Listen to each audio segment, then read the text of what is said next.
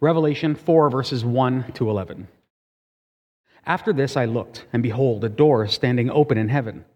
And the first voice which I had heard speaking to me like a trumpet said, Come up here, and I will show you what must take place after this. At once I was in the Spirit, and behold, a throne stood in heaven, with one seated on the throne. And he who sat there had the appearance of jasper and carnelian, and around the throne was a rainbow that had the appearance of an emerald. Around the throne were 24 thrones, and seated on the thrones were 24 elders, clothed in white garments with golden crowns on their heads. From the throne came flashes of lightning, and rumblings, and peals of thunder. And before the throne were burning seven torches of fire, which are the seven spirits of God. And before the throne there was, as it were, a sea of glass like crystal. And around the throne, on each side of the throne, are four living creatures full of eyes in front and behind. The first living creature like a lion, the second living creature like an ox, the third living creature with the face of a man, and the fourth living creature like an eagle in flight. And the four living creatures, each of them with six wings, are full of eyes all around and within, and day and night they never cease to say, Holy, holy, holy is the Lord God Almighty, who was and is and is to come. And whenever the living creatures give glory and honor and thanks to him who is seated on the throne, who lives forever and ever, the 24 elders fall down before him who is seated on the throne and worship him who lives forever and ever. They cast their crowns before the throne, saying, Worthy are you, O our Lord and God, to receive glory and honor and power, for you created all things, and by your will they existed and were created. It's God's word. Now, in 2 Kings, there's a story. And the story is a historical event that happened in the 9th century BC. And if you know anything about the ancient world, you know that borders for nations were very fluid, always changing. And this is one of those instances where the, the uh, Arameans, who we call in the Bible, it'll say Syria, but it's really the Hebrew word is always Aram, which means the Arameans. We call them Syria because it's easier for you as modern people to think Syria than to think of a whole different people. So the Syrians are fighting Israel. But the king of Syria is frustrated because every time he brings his army to, to combat the Israelites, he finds it's, it's almost like they've um, anticipated what he's going to do. And so he gets very frustrated. He says, What's going on? How do they seem to know what we're going to do? And somebody tells him they've got this prophet named Elisha. And Elisha is, uh, he's, he's tipping them off. So the king of Syria gets upset and he says, I'm going to send an army to surround the city where he is, and they're going to um, uh, take him captive. We're going to take Elisha captive. So they send this army and they surround the city. And as they're doing so, the servant of Elisha looks out and he is terrified. He is shaking in his boots, proverbially, sandals, and he doesn't know what to do. He's, going to, he's floundering. And so Elisha prays this O Lord, please open his eyes that he may see. Then, right after that, we hear this. So the Lord opened the eyes of the young man, and he saw, and behold, the mountain was full of horses and chariots of fire all around Elisha. And so, what we are seeing here is this if that servant is going to endure through this trial, he must have different eyes. He has to see what is really happening as opposed to what he feels is happening because otherwise he's just not going to make it. He's not going to survive. And it is not by accident that in the book of Revelation, the second most common phrase that you hear repeated is the phrase, fear not. But the first most common is, behold. If you are ever going to fear not, you must behold. And Revelation is saying, look, behold what I'm showing you. If you want to fear not, you must see as I see. You must see what's really happening, not what you think is happening, what your emotions tell you, what the culture is telling you. And so, this is why um, commentators often say Revelation 4 seems to be providing us with a set of glasses, spectacles. And if you've ever had glasses, it doesn't matter if they're corrective or sunglasses, you know they change your perspective. It takes a blurry world and brings it into focus. It takes a sunny world and blocks out the sun that is keeping you from seeing things the way they are so you can see through that light. Or even if you're colorblind, you're seeing the world as it is. And so Revelation comes and says, try these on. Try these glasses on. See the world through the lens of chapter 4. And this worship comes at this point because if you are not a worshiper, you will not overcome. You must be a worshiper if you're going to overcome. And so here we get this recalibration of Revelation 4 that says, here's what is actually going on. Here's the way the world is. And it shows us something radical because that servant of Elisha, the terminology gets, can get you in trouble, but it's the right wording. He is worshiping the enemy when he is afraid. By that I mean he is allowing something other than God to dictate what he thinks and what he does and what he believes. And that is worship. Even if there's no ritual, stop think, let's not think about ritual as being the sole part of worship. Worship is something that's central to your life, as we're going to see. And this passage recalibrates, refocuses, and says that there's this God. And it reveals to us the perspective that this God is central in our lives, worthy of our praise, and ours forever. Or and let's say, let's, let's use that to change that third one. Let's say this God is central in our lives. He is worthy of our praise, and He is better than any other center we try to put at the center of us, anything else we try to worship. Okay? So let's, let's go with those three central, worthy, and better. So let's start with central. There was this um, American writer. He unfortunately he committed suicide in I think 2008. His name was David Foster Wallace, and he was renowned for the short time he was around. And he wrote a book called Infinite Jest, which is again radically popular. And he's not a Christian, but one day he's speaking at Kenyon College in Ohio, and he's giving a commencement speech. And here is what he says. Here's something else that's weird but true. In the day to day trenches of adult life, there's actually no such thing as atheism. There's no such thing as not worshiping. Everybody worships. The only choice we get is what to worship. And the compelling reason for maybe choosing some sort of God or spiritual type thing to worship is that pretty much anything else you worship will eat you alive. If you worship money and things, if they are where you tap real meaning in life, then you'll never, be, you'll never have enough, never feel you have enough. It's the truth. Worship your own body and beauty and sexual allure, and you will always feel ugly. And when time and age start showing, you'll die a million deaths before they finally plant you. Now, not a Christian, and this is a highly controversial statement in the world because he is saying, listen, he was not a believer, but he said, I understand why people do this because you must worship something. Everybody has something that is that they live for, something that's the center of their life. It could be work, it could be family, it could just be as friends of mine say things like, My religion is decency. Yeah, whatever. whatever it is, there's always something at you, the center of your life, every human being. And there's something you work to achieve, everyone. Something that you fear when it is threatened, something that you get angry when it is blocked, and something that you despair of when it's lost. It's that thing in your life, whatever it is, that you think, when I have it, then I've got everything. But when I lose it, I have nothing. And everybody has something. They all, we all worship. And so Wallace is right. Everything he's saying is accurate. And he says, you know, money is never enough, all these things. I mean, think about family. It's right that we love our family. But your family, parents, you have to let your kids go at some point. Don't hound your daughters and your husbands because they have to be husbands and daughters and parents. They can't be your little toys forever right? They must be their own people. Because if you don't, you're going to smother. See, if you make the kids the center of your life, you will smother them. You'll smother them, or you'll make them something that they're not meant to be. Or you'll be disappointed when they say, Stop it, let me go. Or you'll be disappointed when they leave. And listen, who hasn't had this happen? Your kids get married, and then, isn't it normal? Gonna, this is a Carl, not a, not, no statistic. Doesn't it feel like when a son leaves and marries a girl, he gets connected more to her family than to you. Right? There's always one family that they, they hang out with a little bit more for whatever reason.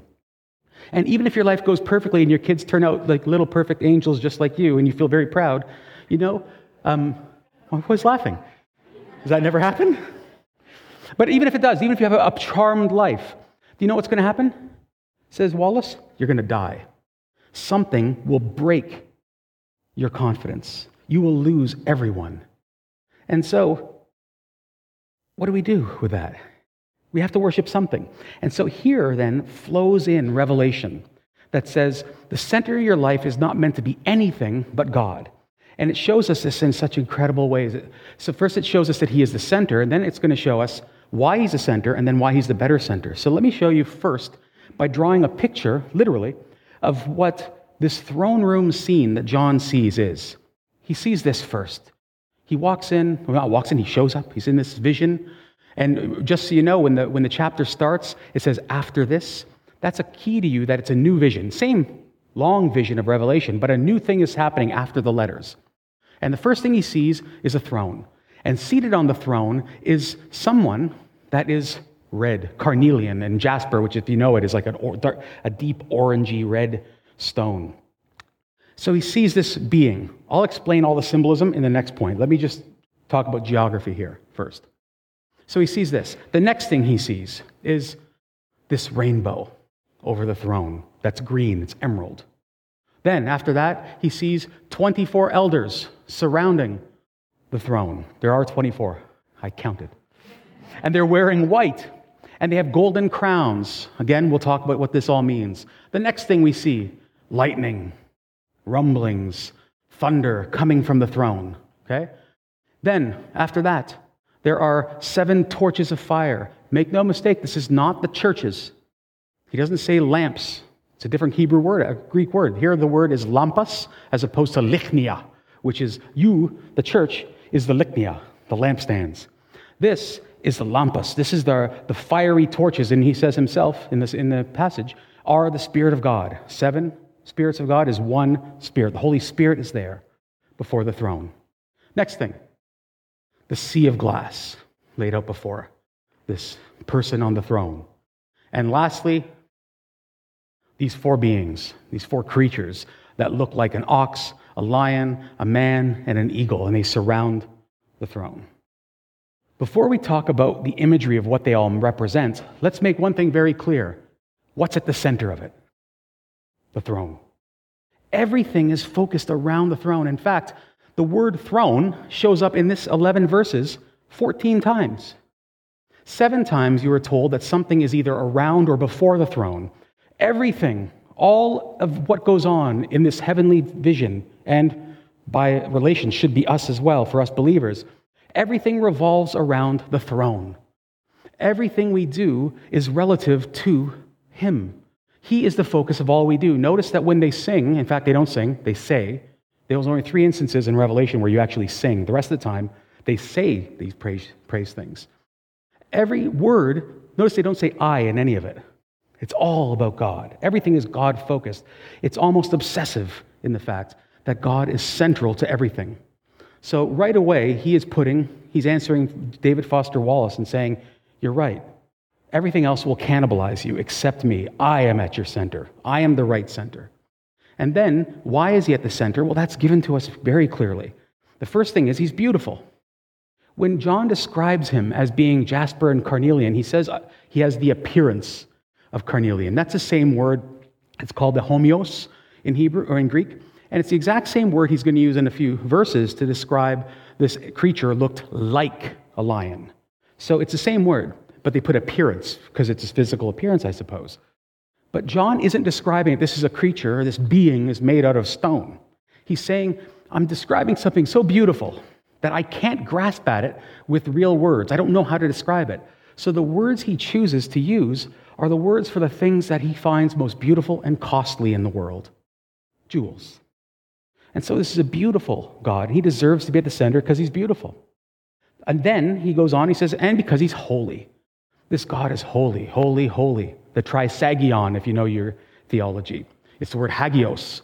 And I've said this to you many a times, but in Hebrew and in Greek, you don't have a lot of emphasis words. So if you want to say something is big and really big, you'll say it's big, big. So we change it in English to say very big because it would be weird to say big, big.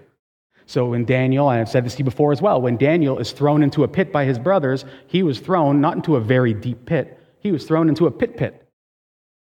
When in the, in the Psalms it says something is of the purest gold, it says it is really gold, gold. But nothing, not only, as far as I know, not only not in the Bible, but not even in any ancient literature of any type, is anything ever described with three words in a row, except for God. He is not holy. He's not holy, holy. He's holy, holy, holy. Nothing else is given this. He's so separate. He's so holy that even in Luke, Luke 1, it tells us that his name is holy. And we're not sure. Does he mean his name, Yahweh, is holy? Or that his name, his character is so holy that he's actually known as holy? It's, it's, we, don't, we don't know exactly, but both work. So he's holy. So he deserves to be at the center. But he's not just that, he's also Lord and King. Look at those words that they, he uses. Where am I here? I got to pay more attention. So, Lord God Almighty, Kyrios, Theos, Pantocrator, Pantocrator, Pantocrator in Greek. He is Lord. He is central. He is King of all things. Now, you may not accept his kingship, therefore you're a rebel. But the reason he's at the center, he says, because not only am I holy, not only am I beautiful, but I'm king. Make no mistake, Jesus isn't your best buddy only, he is your Lord. And he's not just there to be uh, helping you along in life, he's your Lord. He's not your personal trainer who comes and tries to make you better, he's your king. And Revelation is rock hard about this idea. So all scripture is. So we acknowledge that he is sustainer, creator, and it even says all things were made by you. You willed all things. He is everything. So that's why he's at the center. And lastly, though much more could be said, is he's inescapable. And we talked about this in the second sermon in the series when he says he was, is, and is to come. It means he's inescapable. He was where you, he, you started in him, and you're going to end in him. And because of that, you were made for him. So when he is not at the center of your life, you're going to flounder like that servant before Elisha. You're going to struggle in life because you're not revolving around the right thing. When Louis the, uh, the 14th, French king who is known as the Sun King because he was likened to Apollo, he was one of the greatest kings in the human sense, historical sense ever. He ruled for 72 years. He had incredible wealth. He owned the Hope Diamond. So if you've watched Titanic, you know what that is. Um, really wealthy. He, people thought he could heal the sick, so he would touch people, you know. He had all this fabulous wealth, and when he died, he's in his casket. And the priest who is doing the service looks at him and sees him in all his finery and his splendor. And he looks at the audience and says, My friends, only God is great. Now, I don't know if I I'm assuming he was a Catholic, and I know I'm not a Catholic by any stretch, but he's right. Only God is great. And for that reason, he belongs at the center of all we do, nobody else. Dale Davis is a uh, New Testament scholar. I like what he says. Listen to this. Our culture does not help us to smash our graven image of the casual God. Our culture proclaims that God must be the essence of tolerance. He is chummy rather than holy, the man upstairs rather than my father for Jesus' sake. So long as our novelty license plates declare that God is my co pilot, we can be sure that we have not yet seen the King, Yahweh of hosts. God is not a co pilot. He's not the person we bring into our lives and say, you know, I have a pretty good life, but it would be better if I had God. No, no, no. That's not who he is. If you think you're a Christian and you have brought God in to be your personal trainer, your finance help, whatever it is, you are not worshiping the Lord described in Revelation. You're worshiping something else, but it's not him. And that's something that we miss when we don't preach the Old Testament enough. Is the New Testament touches on God's holiness all over. It's doing it right now. But the Old Testament is almost irritating at how it hammers you with the holiness of God. It's because we're prone to not seeing him as holy. We're seeing him as chum, as our co pilot. So, to create a life like this that is, revolves around worship with God at the center, you must behold this scene. If you never acknowledge God as being great, you will never see how weak you are. If you never had a vision of God that made you fall on your face, that's okay. I understand that. But you need that. Because you're always going to, you're never going to think he is quite as big. And we'll, we'll see more at the end until you see that. So, first, he is the center. Second, let's move into worthy. He's not just central, but he deserves our praise. And not just our praise, a very specific kind. Uh, I said this to our elders, I think last weekend, we talked about worship. There is a wrong way to worship. It doesn't matter how sincere you are, your worship can be wrong and anger and frustrate God. I don't care how much you cry, it doesn't matter how good you think you are. It's possible that your worship can be not good. And if you don't believe me, look at Cain and Abel, who give offerings to God, and he says it's not acceptable. Look at the letters of Paul, where he continually says that this is our right and acceptable worship, meaning there's a wrong way to worship. So, not everything that is called worship is worship. That's important to note. And if we're going to get it right and how what it means to worship, a hint of it is here. When we look at these beings in the story, these elders and these creatures, and see who they are and what they're doing, you begin to see that God is worthy of this specific kind of worship. So let's look at those, those there's the creatures and there's the 24 elders. Start with the creatures. The key to understanding the identity of these things is the number. There's four. So, in the Bible and ancient literature and all sorts of literature, the number four almost always refers to creation. So, if you're old enough to remember John F. Kennedy Jr., who's alive in, when 63 when he died? Some of you? So JFK, may have, you may know, um, one of the, the theories is he was killed by the CIA.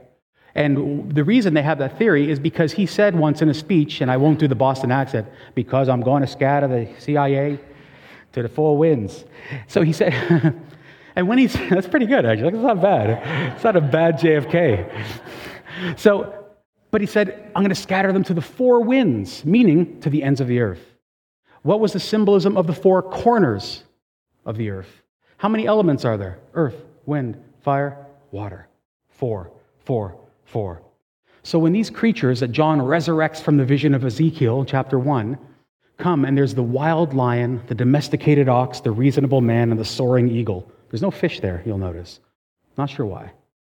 But this idea is to say, surrounding the throne is all creation and it's worshiping God.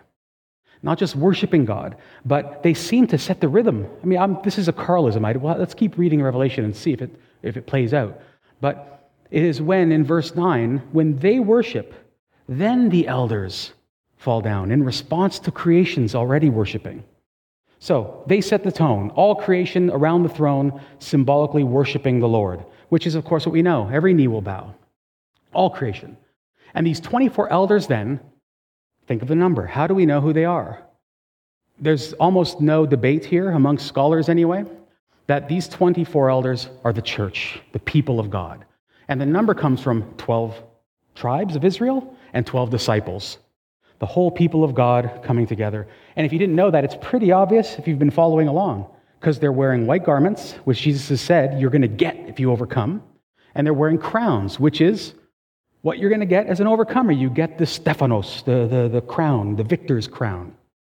So here we have the people of God surrounded, surrounding the throne, worshiping. And they, along with creation, which means everything is worshiping. Now, the sort of worship these, uh, these elders are offering is just incredible. So we're told that they do two things. They, well, much more, but two we'll start with. They throw their crowns down in one act of worship. They cast their crowns. The second thing is they have this song that they, well, they recite. It's more of a doxology, where they give him honor, give God honor, glory, and thanks. Let's start with the crowns. What is a crown? So Again, we've heard it all through the letters. The crown is what you get as a prize for your faithfulness. When it's a symbol of their faithful endurance. So, when they say, I am throwing it down at the feet of God, it's an incredible act of submission. They're saying, We have endured because of our faithfulness, but we know we are only faithful because God called us and made us faithful and by His Spirit kept us faithful. Therefore, our faithfulness is His faithfulness to us. So they lay it down at his feet. Even the very means by which they got in, they throw at his feet. And then, then they say we're giving God honor and glory. It's thanks we can understand. You can thank God. But how do you and I, creatures, give God, who is glory and holiness infinitely, how do we give him something? It's like when we say, bless the Lord. What are you blessing him with what? It's like an ant blessing me. How do you bless me? So, what does that mean? Well, here's what it means. We talked a little last week about it. In Psalm 8 and in Hebrews 2, it talks about how God made, made us a little lower than the angels and crowned us with glory and honor. So, by being the very images of God, you are imbibed with this glory and honor, like it or not, because you are the children of the high king. And because of that, you have a degree of honor and glory. And they are saying, even that I lay it, it's all I have. All I have is the faithfulness, honor, and glory you gave me and authority. That's all I have. And I throw it all down at your feet. And so, what we are seeing is that a heart, a Christian that is centered with God at the center, her center, is someone who is self forgetful in worship.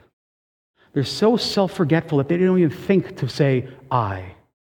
They don't even think to withhold something from God. It's all laid at his feet, every bit of it. So we're seeing here complete submission of the person to God. This is the kind of worship he is worthy of because of all those things and more we're going to talk about. And for this reason, this proper, this proper lens is the one we should be looking through. This is why only worshipers survive the tribulation. But this is why we're being told continually you have to be this sort of a worshiper if you're going to endure. Endure what? The trials, the tribulation, something. So, this is, and this, this, this picture of submission is exactly why this is the, probably the greatest definition of worship I've ever read. You may have others, there's other good ones. It's by an old archbishop, an Anglican archbishop named um, William Temple. Here's what he says Worship is a submission of all our nature to God, it is the quickening of conscience by His holiness, the nourishment of mind with His truth, the purifying of imagination by His beauty, the opening of the heart to His love, the surrender of will to His purpose, and all of this gathered up in adoration the most selfless emotion of which our nature is capable, and therefore the chief remedy for, for that self centeredness, which is our original sin and the source of all actual sin. And in this, he points out the same thing David Foster Wallace, as a non believer, does, same thing Revelation points out that you and I are focused and always centered on something. And worship of God is the only way to not be worshiping ourselves. It's the only way. Complete submission. And Revelation does this. Only worshipers will overcome, and this lens is what we're meant to see through. So here now we have God is central. He deserves to be at the center, but we do have a problem as usual. Is he actually a better center? So a skeptic would say, eh, sounds good, Carl, but there's got to be a better center. They've, you could quote any number of things that you think is a better center. Is he the best center? Well, here's why, and here's why we fall at his feet not just because he deserves it objectively, because, you know, objectively, he could be a tyrant who says, I am king over you, therefore you better bow or I'm going to crush you. And he could do that, but he doesn't. And this is why he's a better, because let me use this example. If you worship, pick at your center your career. I'm going to really do well, and the career is going to help many people, whatever I'm doing. I'm a doctor, scientist, whatever, politician. If that is your center, then you serve it. This is why they call it worship. You sacrifice to it. If your work is your center, you're going to give it. You're going to pay homage to it by giving it your time, your money, your attention. You'll sacrifice your children and your marriage on it. And the hope is that in return for that sacrifice, you're going to get value, meaning, purpose, reputation, money, whatever it is. The only thing that won't eat you alive, says Wallace, is God. And the reason is this because you know what's going to happen with that job? Let's suppose you get downsized. Then what? What happened to all that? That sacrifice. It can't deliver, you see. Or you're going to achieve everything and you're going to be like a gentleman who's a CEO of a company I sat with in his basement years ago. And he said, Here I am, Carl, surrounded by African art and old wine and all these wonderful things, and I feel empty. Nothing will satisfy. And it's amazing, isn't it? We have a history of men and women who have been gloriously famous and wealthy and successful, Solomon included, who tell us this is not the answer. And you know what we all say? I don't, I could do better. I know you fell with that money. I know Tiger Woods fell. Not me. Not if I had it. We are dumb. I don't know how else to say it. We're not very bright. He is the only center. But let's see the bigger problem here. In this vision that we see, that John sees, there's trouble because what's happening at the throne? Thunder, lightning, rumblings, quakes. This is the same thing that we see. All scholars will point to it. It's, the, it's, a, it's a replay of what happened at Mount Sinai in Genesis, or Exodus 19.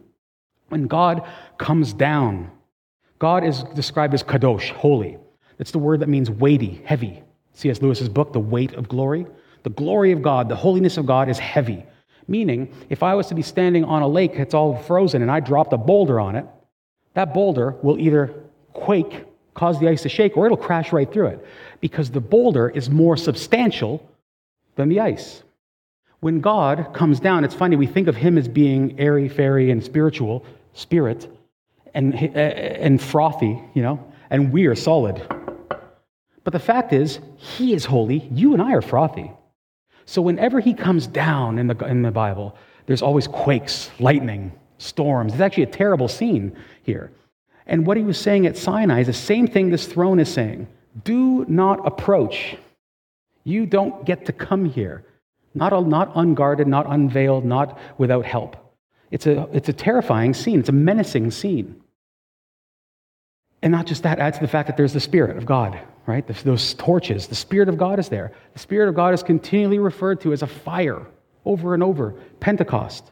When Paul in Thessalonians says, do not quench the Spirit, it's the words in Greek that say to put him out. So he refers to the Spirit as fire, burning, consuming. This is all present. So, of course, the question is if this is God, how can we approach him? How is this a pleasant scene? How are we worshiping this? What, what is, this, what is the, the ease here? What makes him a better center if I can't get to him? You know, at least I can touch the money and the people. So the answer comes in that green rainbow. The green rainbow. Of course, you hear a rainbow as a Christian, you touch immediately back on Genesis 9. And here's what God says after the flood. And God said, This is the sign of the covenant that I make between me and you and every living creature that is with you for all future generations. I have set my bow in the cloud, and it shall be a sign of the covenant between me and the earth. When I bring the clouds over the earth and the bow is seen in the clouds, I will remember my covenant that is between me and you and every living creature of all flesh. And the waters shall never again become a flood to destroy all flesh. And Charles Spurgeon has still, as far as I know, done the best job of explaining what he's talking about. Charles Spurgeon, that old Baptist preacher from the 19th century. He says, notice the wording, and he's right. The Hebrew, there's no such thing as a rainbow in Hebrew. What it is, is it's a war bow. It's the word used for a bow, like an actual bow. And what he says is, he says, I am going to hang up, retire my war bow in the sky. Meaning, I'm no longer, when I want to crush you, going to shoot at you. I'm going to hang up my war bow. But Spurgeon brilliantly says, But do you notice the rainbow? What direction is it pointing? Up. It's up. So the next time I feel compelled to crush you because of who you are, the arrow will be, will be shot, but it will go up and strike me. I will be struck by it. And so when we see this terrible scene, but it is wrapped in a rainbow, you and I, as believers, people who have God at our center, know we can approach with confidence because He has done something to make Him approachable. And so this is why we worship. This is why He's a better King, because we don't deserve Him, but He's made a way for us to be near Him. So that even if I make it the center of my life, I have a good friend who says, uh, My religion is decency. I'm just going to be a good person. Come on. Stop playing with life. Because that person who just wants to be a good person is sacrificing, right? They're giving up what is good for themselves to be nice to other people. And that sounds good until you meet with them for coffee and they get, they, you realize how bitter they are. How come this person, with more money and time than me, they're doing nothing to help the world, but I am? And you see, they become judgmental and bitter. And all of that, then you realize they're only being decent because they think they're better. They want to be better. Anything we put at the center will destroy us. Anything. Unless it's this holy God who says, I am your center, and I have made a way for you to come to me. There's no better center. There's no other way. And let me use, let me really close here. It's an illustration. So, how do you get to this point? How do you put Jesus at your center? The only way is I was reminded of the story that Martyn Lloyd-Jones, the old Welsh preacher, told. He said, Imagine you're traveling and you come home, and a friend of yours is at your house, and he says, Hey, good to see you, but while you were gone, somebody came with a bill, and I paid it. How do you know how to respond to that friend? Well, before, Jones says, he says, before I can respond, I need to know how much he paid. Because if he just paid the postage due on something, then I'm going to thank him and shake his hand. Maybe I'll repay him. But what if he paid a ransom on my life? See, until I know how much he paid for me, I don't know if I should thank him or fall at his feet. And until you understand that Christ died and what he paid for you, at least, at least a little bit of understanding, you will just thank him and think he's just a buddy of yours. But when you see that he actually took the fiery arrow for you, that he took and sat under the weight of that glory at the throne for your sake, until you see that, you're not going to worship him. You won't.